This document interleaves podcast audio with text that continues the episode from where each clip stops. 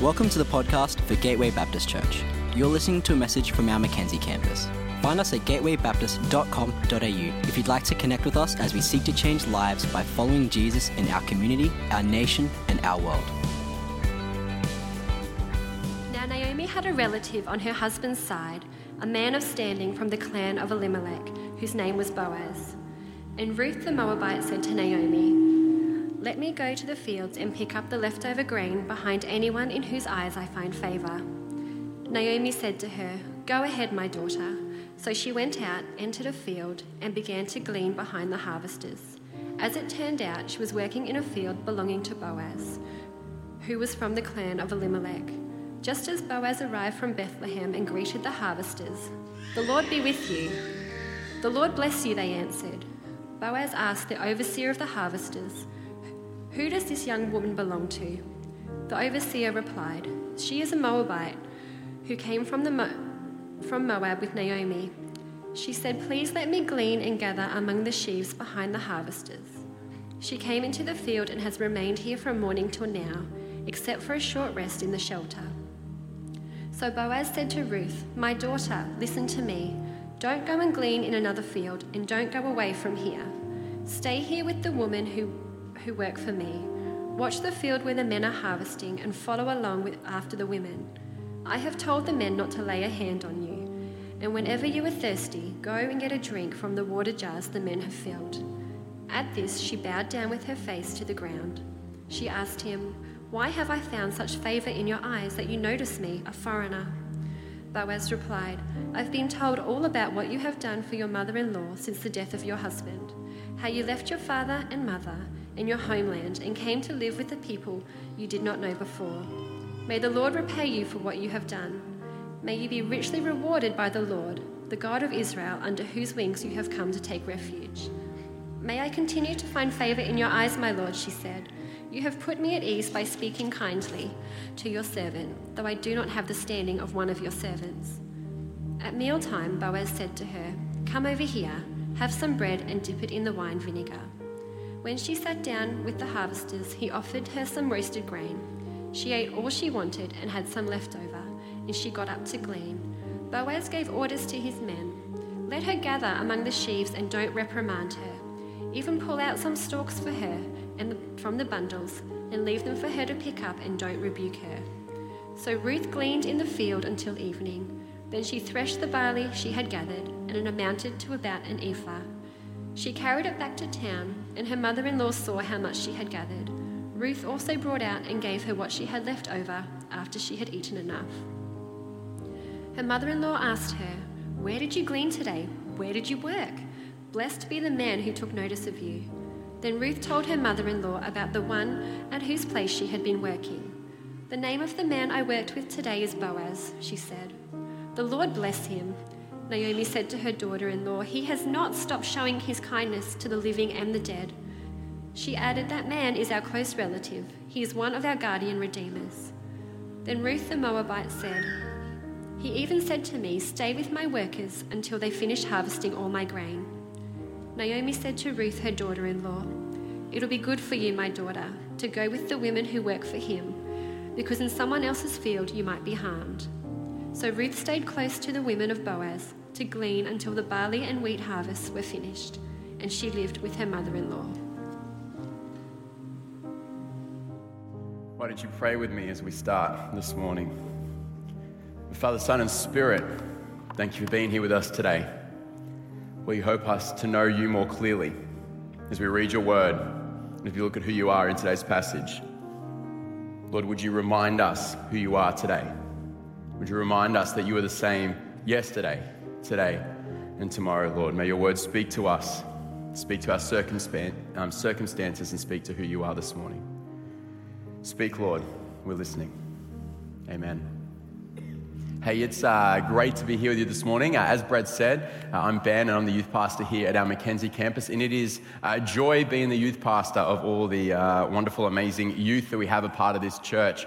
Uh, you know, it's been a difficult uh, season uh, for us as a church and, and for us as a youth ministry at times. You know, we're going through uh, church online and youth having to wear masks and all that sort of stuff, but we have continued to see God's faithfulness uh, and goodness. I mean, a couple of weeks ago, we heard uh, the story of Shayla as she was in the baptismal, telling the story of all God has done in her life, particularly over the last 18 months to two years. And it has just been a privilege to see that God is still doing amazing things in our young people uh, in this ministry uh, as well. It's been uh, a real privilege. But hey, this morning I want to uh, start by telling a story. And Haley, don't worry, I'm not like the other Baptist pastors. This will go somewhere, I promise, okay?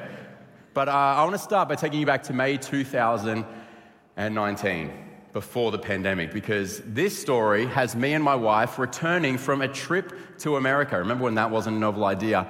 And uh, we'd been over there for a couple of weeks, uh, really enjoying ourselves, catching up with some friends, going to some conferences, doing all the good things, exploring America. And uh, we came home 5 a.m. in Brisbane after you know the stupidly long 14-hour overhaul, long haul flight kind of thing. And uh, we get home just after six to the realization that our house has been robbed. See, in the 24 hours between our house sitter leaving and us coming home, someone had got in. Taken a couple of laptops, taken a couple of phones, and taken our Dyson vacuum cleaner. yeah, they left the PlayStation but took the Dyson. And we eventually came to realize they also had taken both of our cars. Yeah. It was a pretty terrible feeling to come home to. We just had a fantastic holiday, and all of a sudden we're on the phone to the police you know, putting in all the details about our cars and getting them to come over so that we can put in an insurance claim and they're dusting the place for fingerprints and they're tracking our credit cards now. We're also canceling our credit cards, calling insurance. It was chaos. And amidst all of this, the thing that was most concerning for me was the cars. See, I may look like the manliest man on the Gateway pastoral team because of my beard and tattoos and general muscles. But uh, when it comes to cars, I have no idea. I hate them. Basically, all I know is that they have a fan belt and they have an accelerator and a brake. Uh, and in my car, it's a foot brake, which I had to learn uh, all about. But I don't know much about cars at all. And so the concept, the idea, the reality that I was going to have to buy at least one new car, maybe two, was horrific. And particularly for my wife and I, because as we called our insurance company, they said, Look, we'll give you a car because your car's been stolen as part of your insurance policy. I'm like, Thank you so much. For 10 days, we'll cover it for you. And then you'll have to foot the rest of the bill yourself. And so we're kind of sitting there going, Let's get this done in 10 days. And uh, it was one of those moments I've, I've never prayed so hard as in that period of time trying to go, God, we need a car, but God, would you just help us in the midst of this? Because we're praying prayers like, God, we need the insurance to come through so that we have extra, all this extra money to buy these cars. God, we need the police report to come through quickly. We need all of these things to just happen so that we can go and buy a car. And I'm hating this experience. This for me was probably one of those like 10 day periods where I was most praying these like, I need you, God prayers. You're like, I need you, God, to come through because I don't think I can do this myself. I don't really know what I'm doing. I don't know how to manage this. I need you, God. And I don't know where you are this morning, but chances are at some point in your life, you've either been in a season where you've been praying, I need you, God prayers, or you here this morning are praying, I need you, God prayers. You know, maybe for you, it's you see how much money is coming in each month, and you look at the cost of everything that's about to happen, and let's be real, Christmas is like 41 days away in the next month. and you go, we got mortgage payments, we got groceries. I mean, fuel prices are meant to hit $1.93 or something stupid, and I've got to buy Christmas presents and all of that. Or maybe it's not your personal finances, but your business. You know, you're looking again at the accounts, how much you've got sitting in the bank, and you're looking at your wages that you've got to pay, and you're going, there's a gap here. I need you, God. It could be you're experiencing the loneliness of the loss of a loved one, whether that's uh, in a whole variety of different ways, but you remember what you had. And you know you want that again, but you're just not sure that you can put yourself out there like that. You're in this moment of feeling alone and wanting to connect, but not feeling like you have the strength or the resolve to do it. God, I need you. Or maybe it's the gap between where your kids are and where you would like them to be. Maybe it's where they're at spiritually or maybe it's what's going on within your family. And you're asking, God, can you really bring my kid back to faith in you? God, can you really restore my family? God, I need you. And as we ended chapter one last week in the uh, book of Ruth, this is kind of where we find ourselves in the I need you, God moment. The book of Ruth, chapter one, is not a happy ending story. Basically, everyone dies. You know, Ruth's husband dies, Naomi's husband dies, the other woman, Orpah's name, a husband, she, he dies. You know, they have no sons. And then Orpah leaves, and then it's just Ruth and Naomi, and they go back and they're like, we have nothing and no one. And Jason explained it really well last week that these women, by having no husbands, and no sons, have no source of income, have no rights, have no protection, have no one advocating for them, no one helping them, and it seems that they don't even have any family. So they just go back, see what happens. But I can imagine as they're going back, Ruth and Naomi are praying, I need you, God, prayers. So much so that we can actually see that for Naomi, she doesn't just need God, she's wrestling with God. She both needs God, but at the same time doubts God God's even going to come through. Chapter 1, verses 20 to 21, it says this Naomi says, Don't call me Naomi. Call me Mara, because the Almighty has made my life very bitter. I went away full, but the Lord has brought me back empty. Why call me Naomi? The Lord has afflicted me and the Almighty has brought misfortune upon me. She's in this place where she both simultaneously needs God, but doubt God is even going to come through for her because her current experience seems to suggest otherwise. That in fact, if anything, maybe God is punishing her, neglecting her.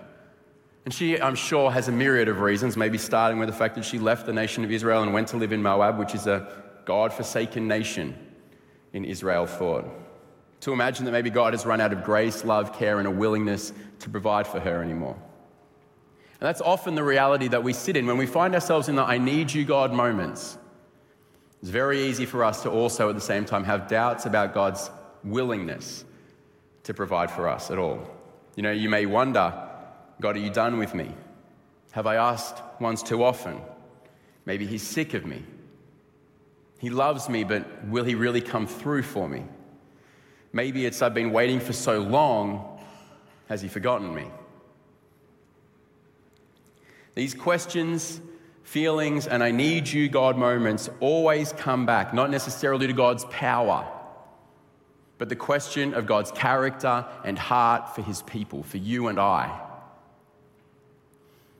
And today we get to jump into Ruth 2, which I think has a lot to say about God's character and heart for us in these moments. In fact, Ruth chapter 2 is great because it is the beginning of the happy ending that this story is longing for. And as we started chapter 2 today, I don't know if you noticed, but the author of this book just foreshadowed a little bit. Just Ruth chapter 2, verse 1, it has this little moment where it pauses and it tells us about this guy named Boaz. He's the guy that we need to keep an eye out for. The author wants us to know hey, as you're reading this, just get, get ready. This Boaz guy is coming. Keep an eye out for him. See when he enters the story. And then immediately turns back to Ruth. Now, Ruth and Naomi are trying to figure out how they're going to provide for themselves. And Ruth has this idea that she's talking to Naomi about, about going out and uh, just going to the harvest field, going to uh, people's fields, and gleaning some grain from what's left over. Now, in doing this, we may not realize, but Ruth is making the most of a law that God had provided for his nation of Israel. Basically, God's welfare system. This is what the rule is that uh, Ruth is taking advantage of. And it's found in the books of Deuteronomy and Leviticus. So in Leviticus chapter 19, verse 9 to 10, we see that God says this to his people When you reap the harvest of your land, do not reap to the very edges of your field, or gather the gleanings of your harvest. Do not go over your vineyard a second time, or pick up the grapes that have fallen. Leave them for the poor and the foreigners. I am the Lord your God. Now, Ruth in this story is both poor, no husband, no sons, just her and her mother in law, which sounds very poor, and a foreigner.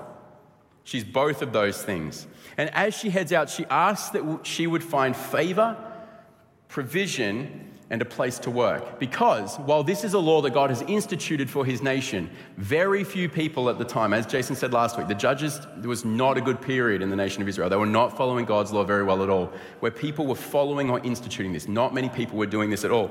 Hence why she's asking for provision and favor. But in this moment, Ruth teaches us a very important principle about what we should do and the position and posture we should have when we wait, when we find ourselves in these I need you, God moments, and we have to wait for His provision to come through.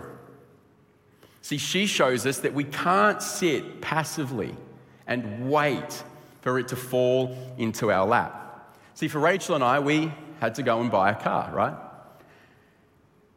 And if I said to you, for those 10 days, Rachel and I prayed morning, midday, afternoon, night, like we prayed every meal, and I tend to eat six meals a day, you know, like we prayed at every single meal and some.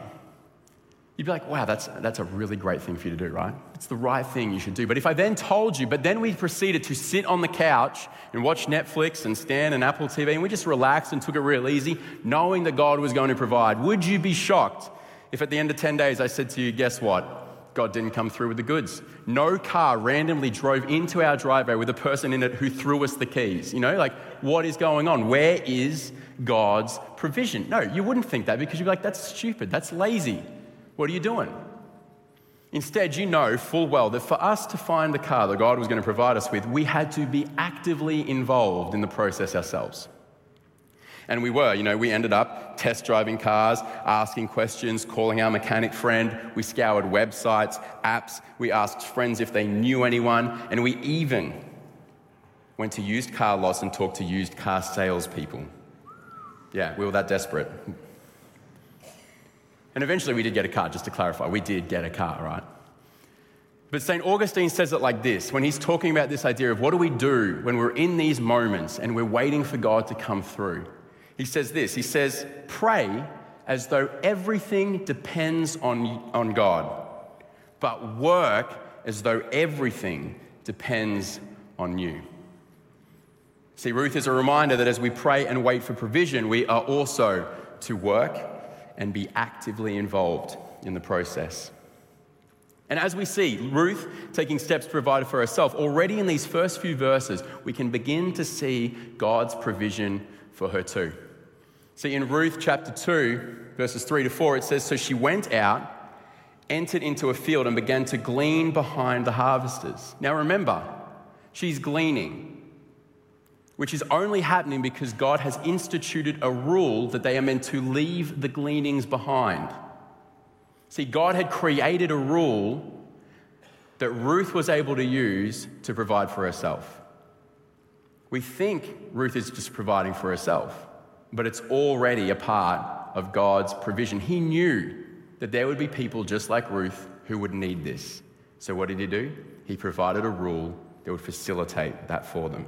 So, as it turned out, though, she was working in a field belonging to Boaz, who was from the clan of Elimelech. Just then, Boaz arrived from Bethlehem and greeted the harvesters. The Lord be with you, and the Lord bless you, they answered. Now, there are two phrases that we need to stop and take notice of in these two verses. And the two phrases are this as it turned out, and just then. Both of these phrases are trying to force us, as the reader of this passage, to ask a question Is this a coincidence? Or is there something more at play? See, the word that we translate as it turned out is mikra, which is used to describe something happening by chance, what we would call a coincidence. And the writer doesn't just do it once.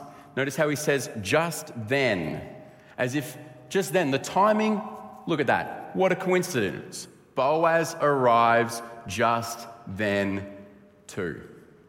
So, as it turns out, she's in Boaz's field, and just then Boaz appears Another coincidence.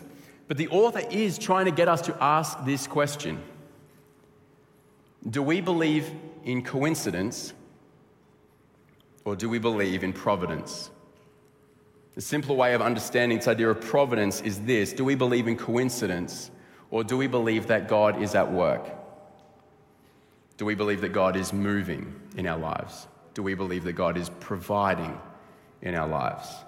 See, talking about this idea of coincidence, William Temple, the former Archbishop of Canterbury, says this When I pray, coincidences happen.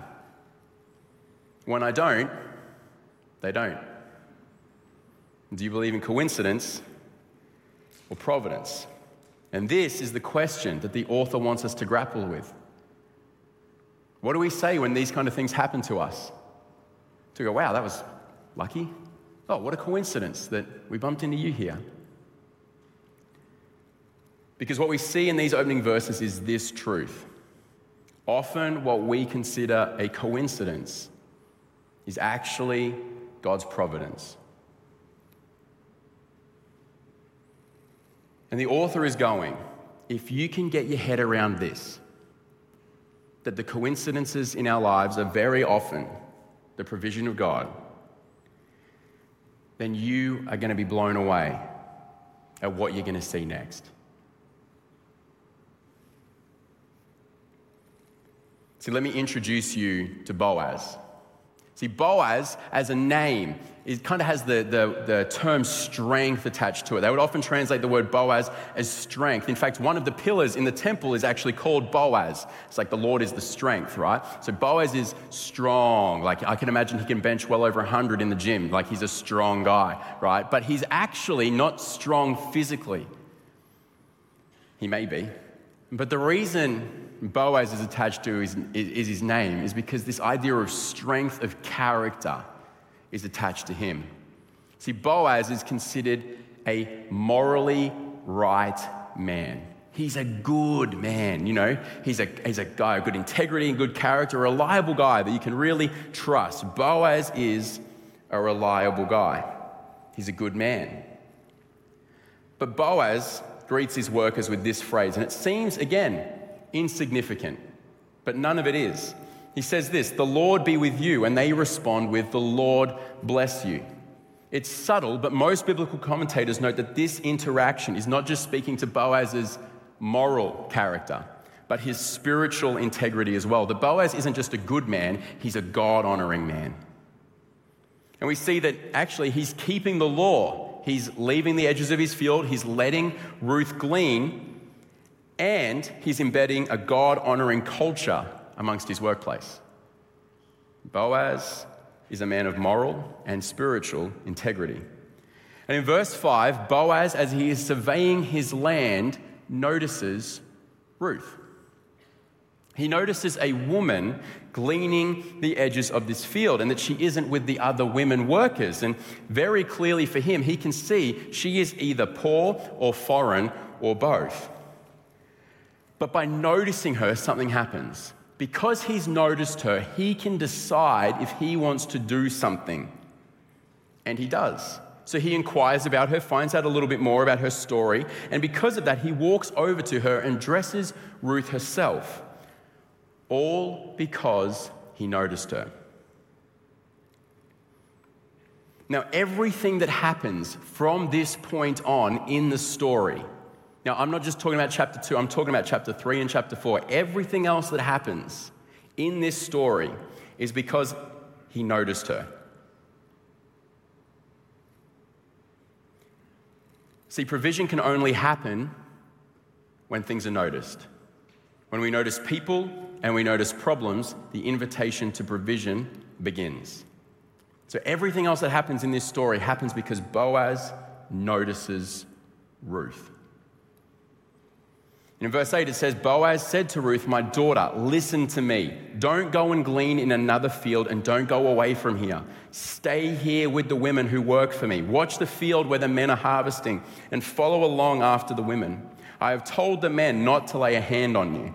And whenever you are thirsty, go and get a drink from the water jar the men have filled.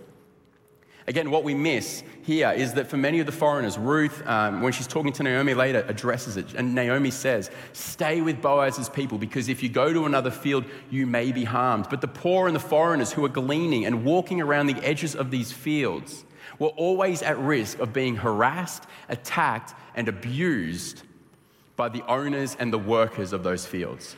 If these people didn't want them stealing their grain, it was their land.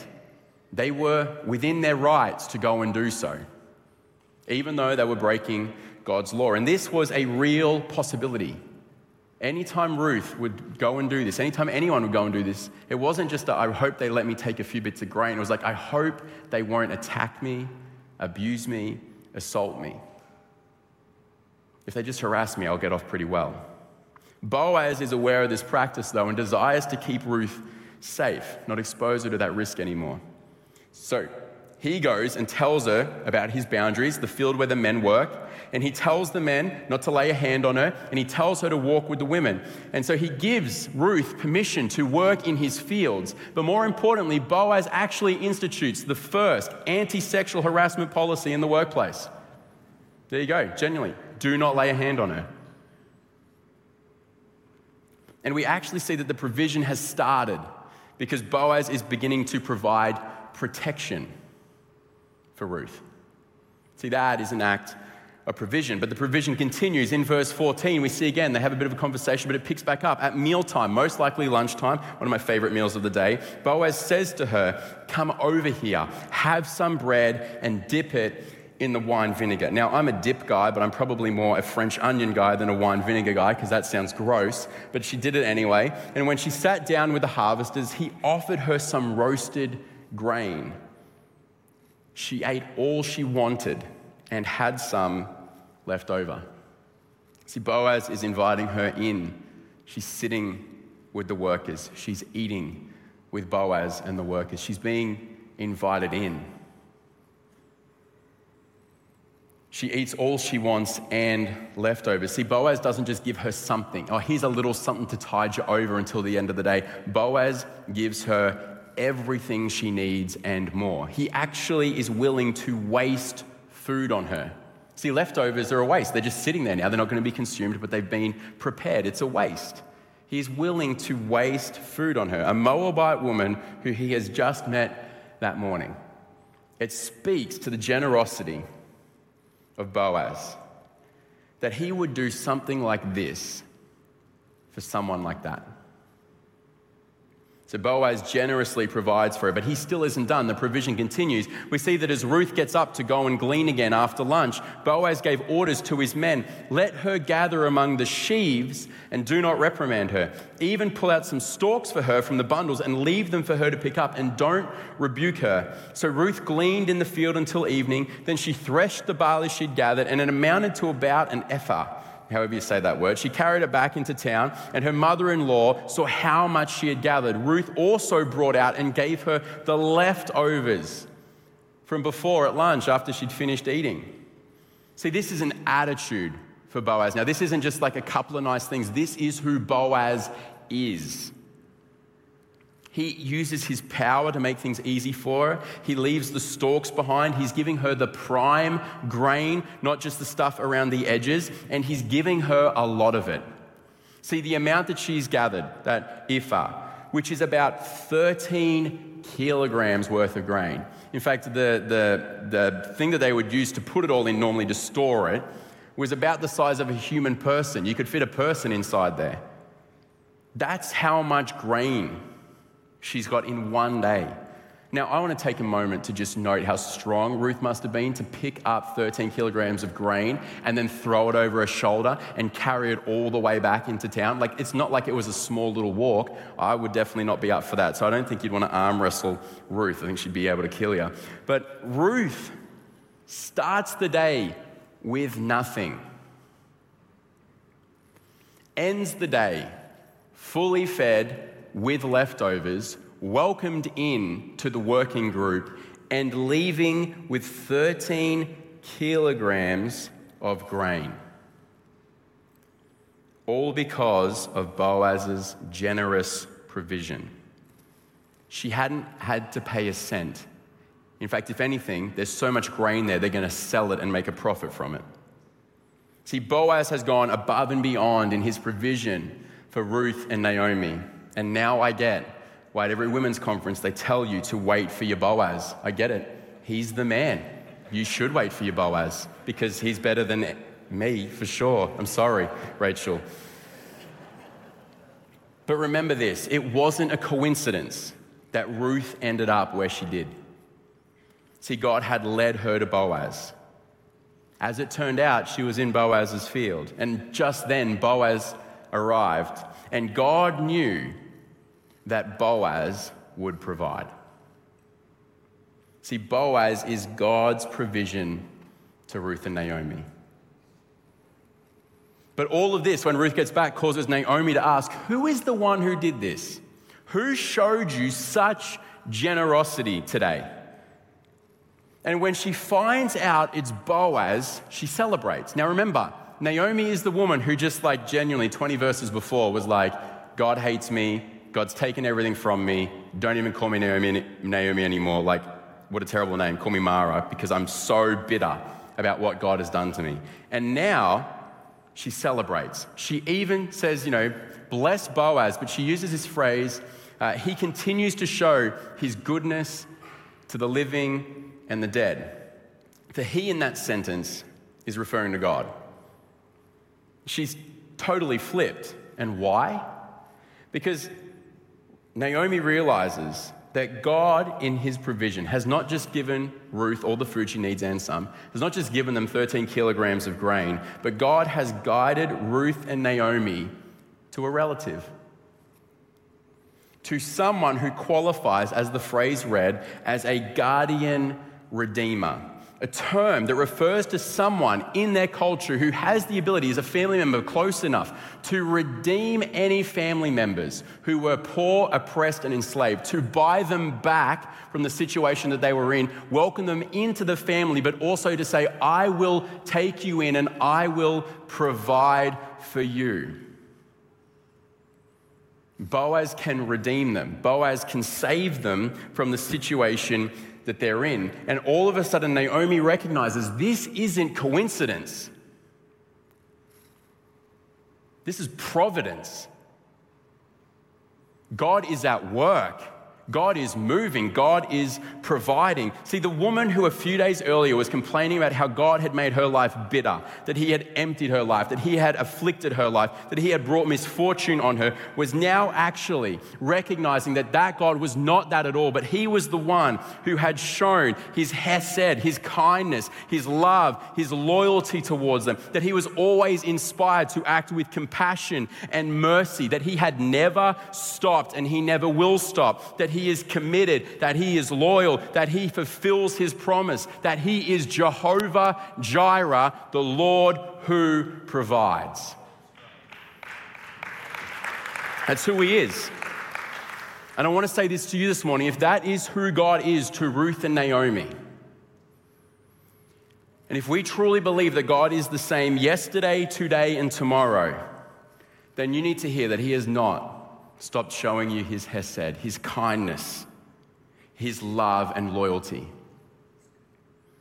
That he is always inspired to act towards you with mercy and compassion.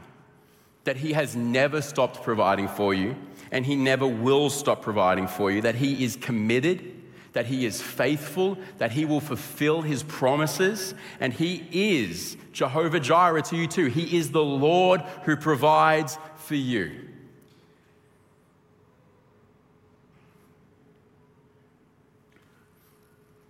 Do you believe in coincidence or providence?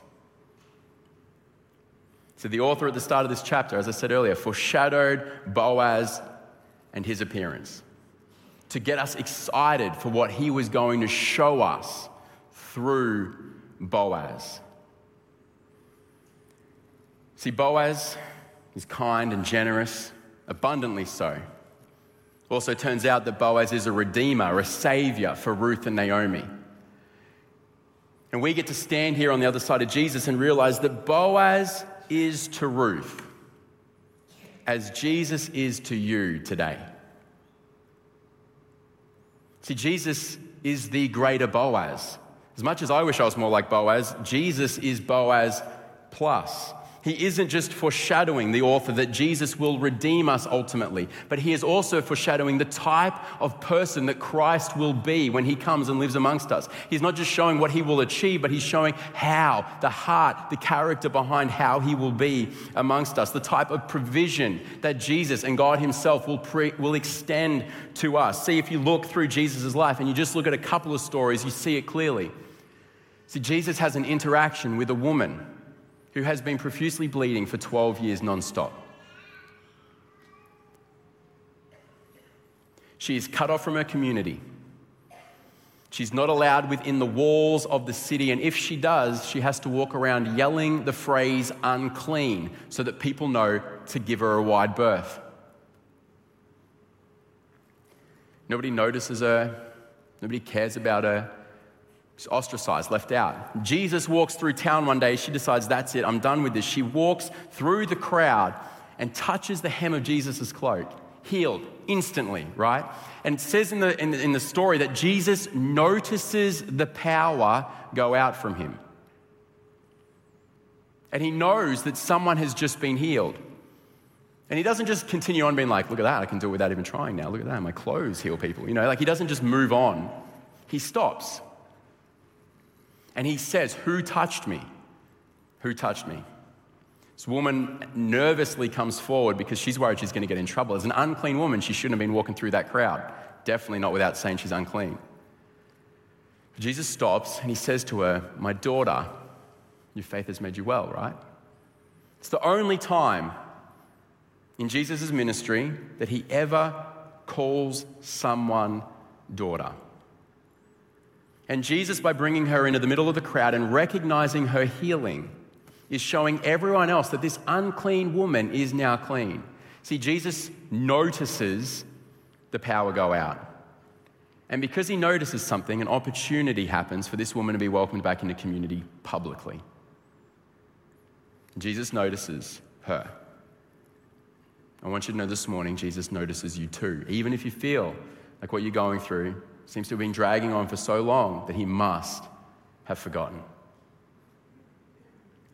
Then we see another time a woman is brought before Jesus, caught in the act of adultery, thrown before him with a crowd that wants to stone her to death. Now they're trying to trap Jesus, but they're more than happy to kill this woman too. And Jesus responds to them Whoever is without sin, cast the first stone. Slowly but surely, they all walk away and no one is left there. Jesus asks this woman, who condemns you? She says, No one. Says, Good, go and live your life of sin, you know, forgive you, all that. Now, while we recognize the forgiveness that He's extended to her, the invitation to follow Him, we also have to recognize that Jesus has literally saved this woman's life. He protected her from a mob of people that were trying to kill her and trap Jesus. See, Jesus protected her, and Jesus will continue to protect you too. Jesus then tells the parable of the prodigal son, a parable that is meant to describe us as the sons. You know, the wayward ones who run away, but also the righteous ones who stay, but ultimately are both ostracized from the Father, who is God. We often refer to this parable as the prodigal son, but Tim Keller wrote this amazing book about the idea of it being the prodigal God. Because often when we think of the word prodigal, we think of the wayward coming home. But to be prodigal is also equally as much to be someone who gives and spends lavishly and foolishly, which the father in this story does. See, the son squandered half of their wealth. He even has the nerve to say, I wish you were dead so I could have your money. The father honors that request, and then the son goes and wastes it all away. And when the son comes back, how would you expect the father to respond? Well, this father responds with running, hugging, kissing, a ring, a robe, sandals, the fattened calf, a huge party that his son has returned. See, this father lavishly provides for his son. Even though his son has totally taken half of his wealth that he accumulated over his life and squandered it all, he still generously gives him more again. And as this father provides for his son, so Jesus will provide for you. Jesus, through his life, shows us his heart, which is ultimately the heart of God. And his heart is to be lavish in his provision. Ronald Rolheiser, talking about this concept, says this God, as we see in both nature and in scripture, is over generous, over lavish, over extravagant, over prodigious, over rich, and over patient. If nature, scripture, and experience are to be believed, God is the absolute antithesis of everything that is stingy, miserly, frugal, narrowly calculating, or sparing in what it doles out. God is prodigal. Dictionaries define prodigal as wastefully extravagant and lavishly abundant. God is prodigal. He is abundant and generous beyond our small fears and imaginations. See, this is the heart of God to be your provider, not just to provide you with the bare minimum, but to lavish you with His provision. See, Rachel and I, we did eventually buy a car. Keyword a car, singular. I wish I could tell you it's because we were trying to be environmentally conscious and green and all that kind of stuff, you know.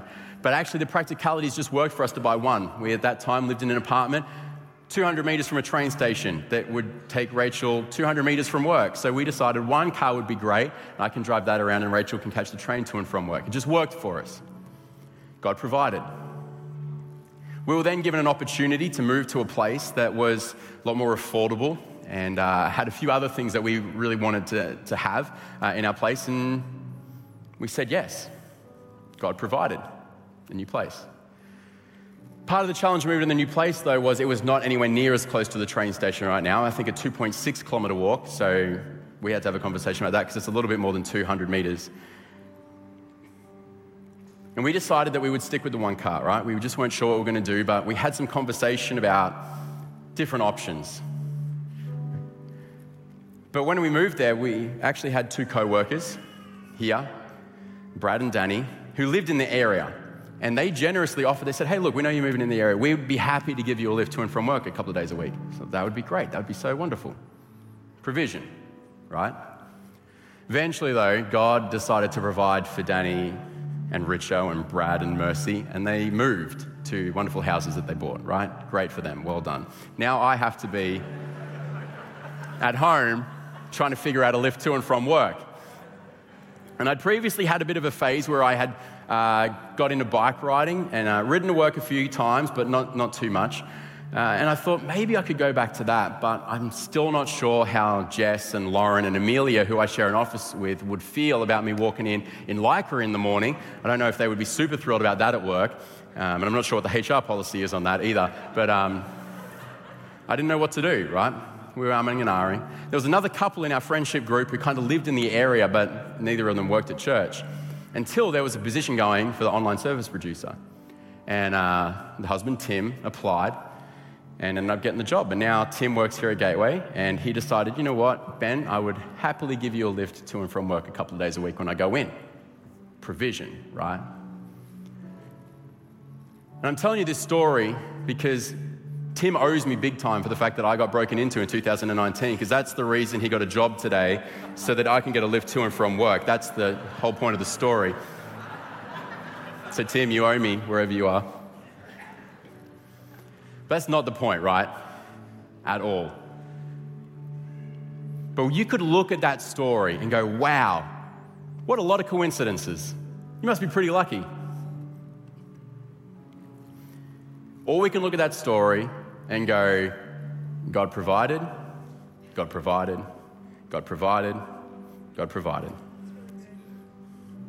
I'm telling you, like, this story could have just been God provided by buying us, by helping us buy two cars, right? Like, that could have been the provision. Still equally provision.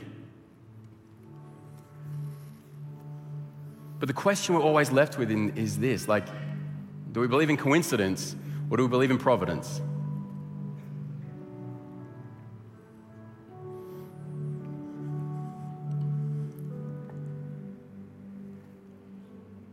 Because I read this chapter, Ruth chapter 2, and I walk away believing this. Our God is a lavishly generous God. I walk away believing that He is actively at work in my life and in your life. I walk away believing that He provides for us through His people. And I also walk away believing that He invites me to be a little bit more like Boaz and be a resource of His provision to others. See, will you look at the heart of God, the nature of Jesus, even the example of Boaz, and let it stir you to respond with your own lavish generosity to those in need? to see the people around you, to see their needs, and to look for ways not just to meet it, but to go beyond it. So, who do you need to notice? Is it the lonely person in your community? Is it inviting them to a party or a dinner with friends, creating an opportunity for them to build a network of people to support them? Who is it that you can protect and stand up for? Is there someone in your workplace or in your like sporting group, like your team, who always seems to cop a bit of the raw end of the deal, always seems to be the person that people make fun of or give a hard time or pass the buck to?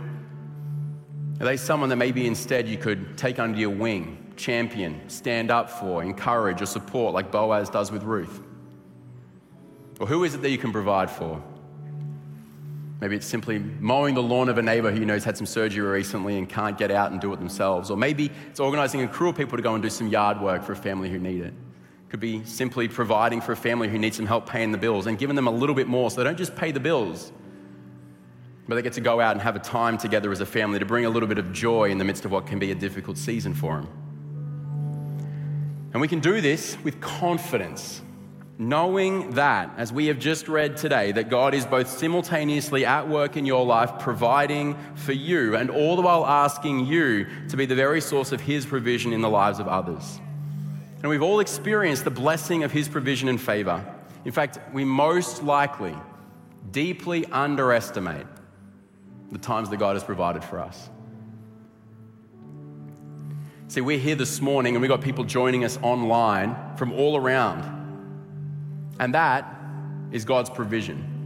It's been provision to us by giving us, you know, cameras and people doing all the tech stuff to make it all happen. But it's God's provision to them who are joining us online too. Some of them are in remote places and difficult places to get church community. And God is providing both for us to do this, but for them through it. And we're so glad that we have these people joining us online and a part of our church community now. God's provision.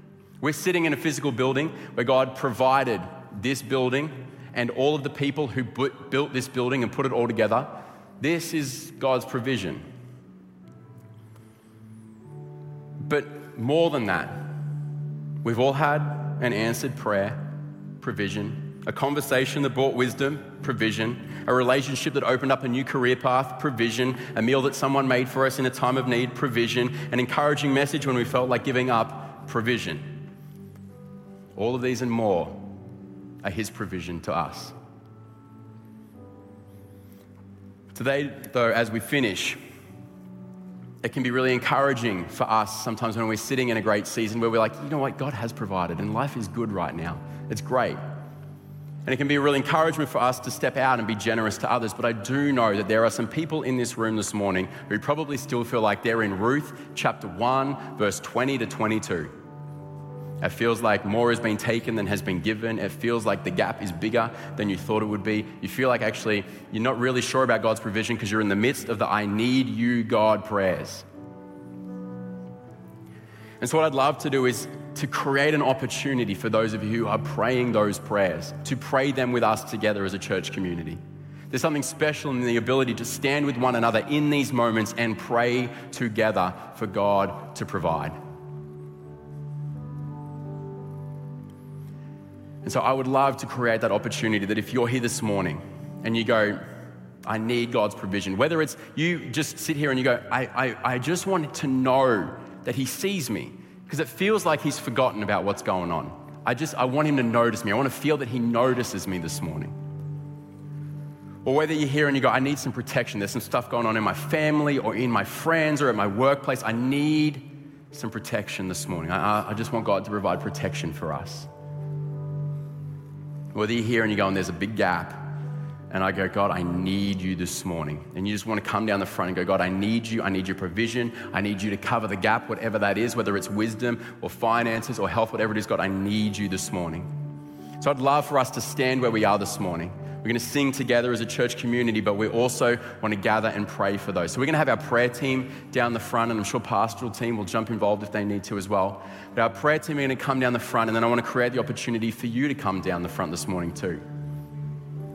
That if that's a prayer that you need to pray, if that's something that you're going through right now, that you would come down the front and you would get prayer together. Remember, this is a God who is a lavish God. He wants to bless you, He wants to provide for you. He, he is already inspired to act towards you with mercy and compassion. You don't have to come down here with any hesitation or like try and, you know, like, oh God, look, I'm so sorry. Like, you don't have to try and earn his attention or affection. He already has that towards you. In fact, we get to come and experience this because of his loving kindness, not to try and earn his loving kindness. And so, if that's you this morning, if you know that's a prayer that you need to pray, I want you to just come out of your seat now. Just before we even start singing, just feel free to come out of your seat now come down to the front. The prayer team would love to pray for you this morning. If you are someone who's praying, I need you, God, prayer, and you just need people to stand with you and pray for you and pray with you for you to experience God's provision, why don't you just come down the front now?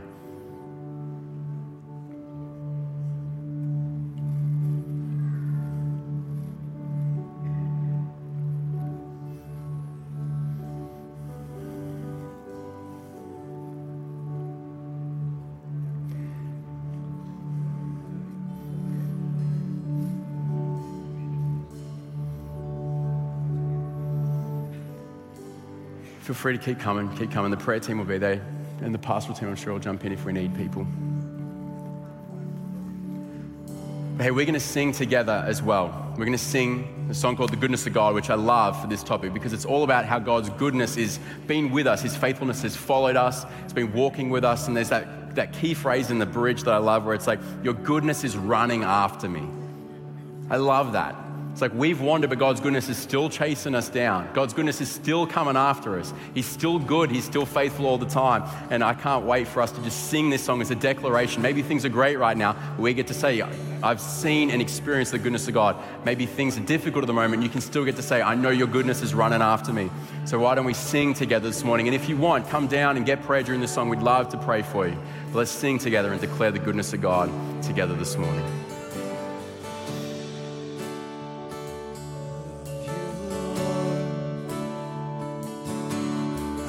Mercy never fails me. All my days I've been held in your hand. From the moment that I wake up until I lay my head, I will sing of the goodness of God. And all my life you have been faithful. Yes, God.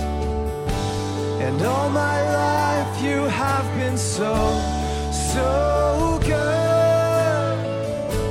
With every breath that I am able, oh, I will sing of the goodness of God.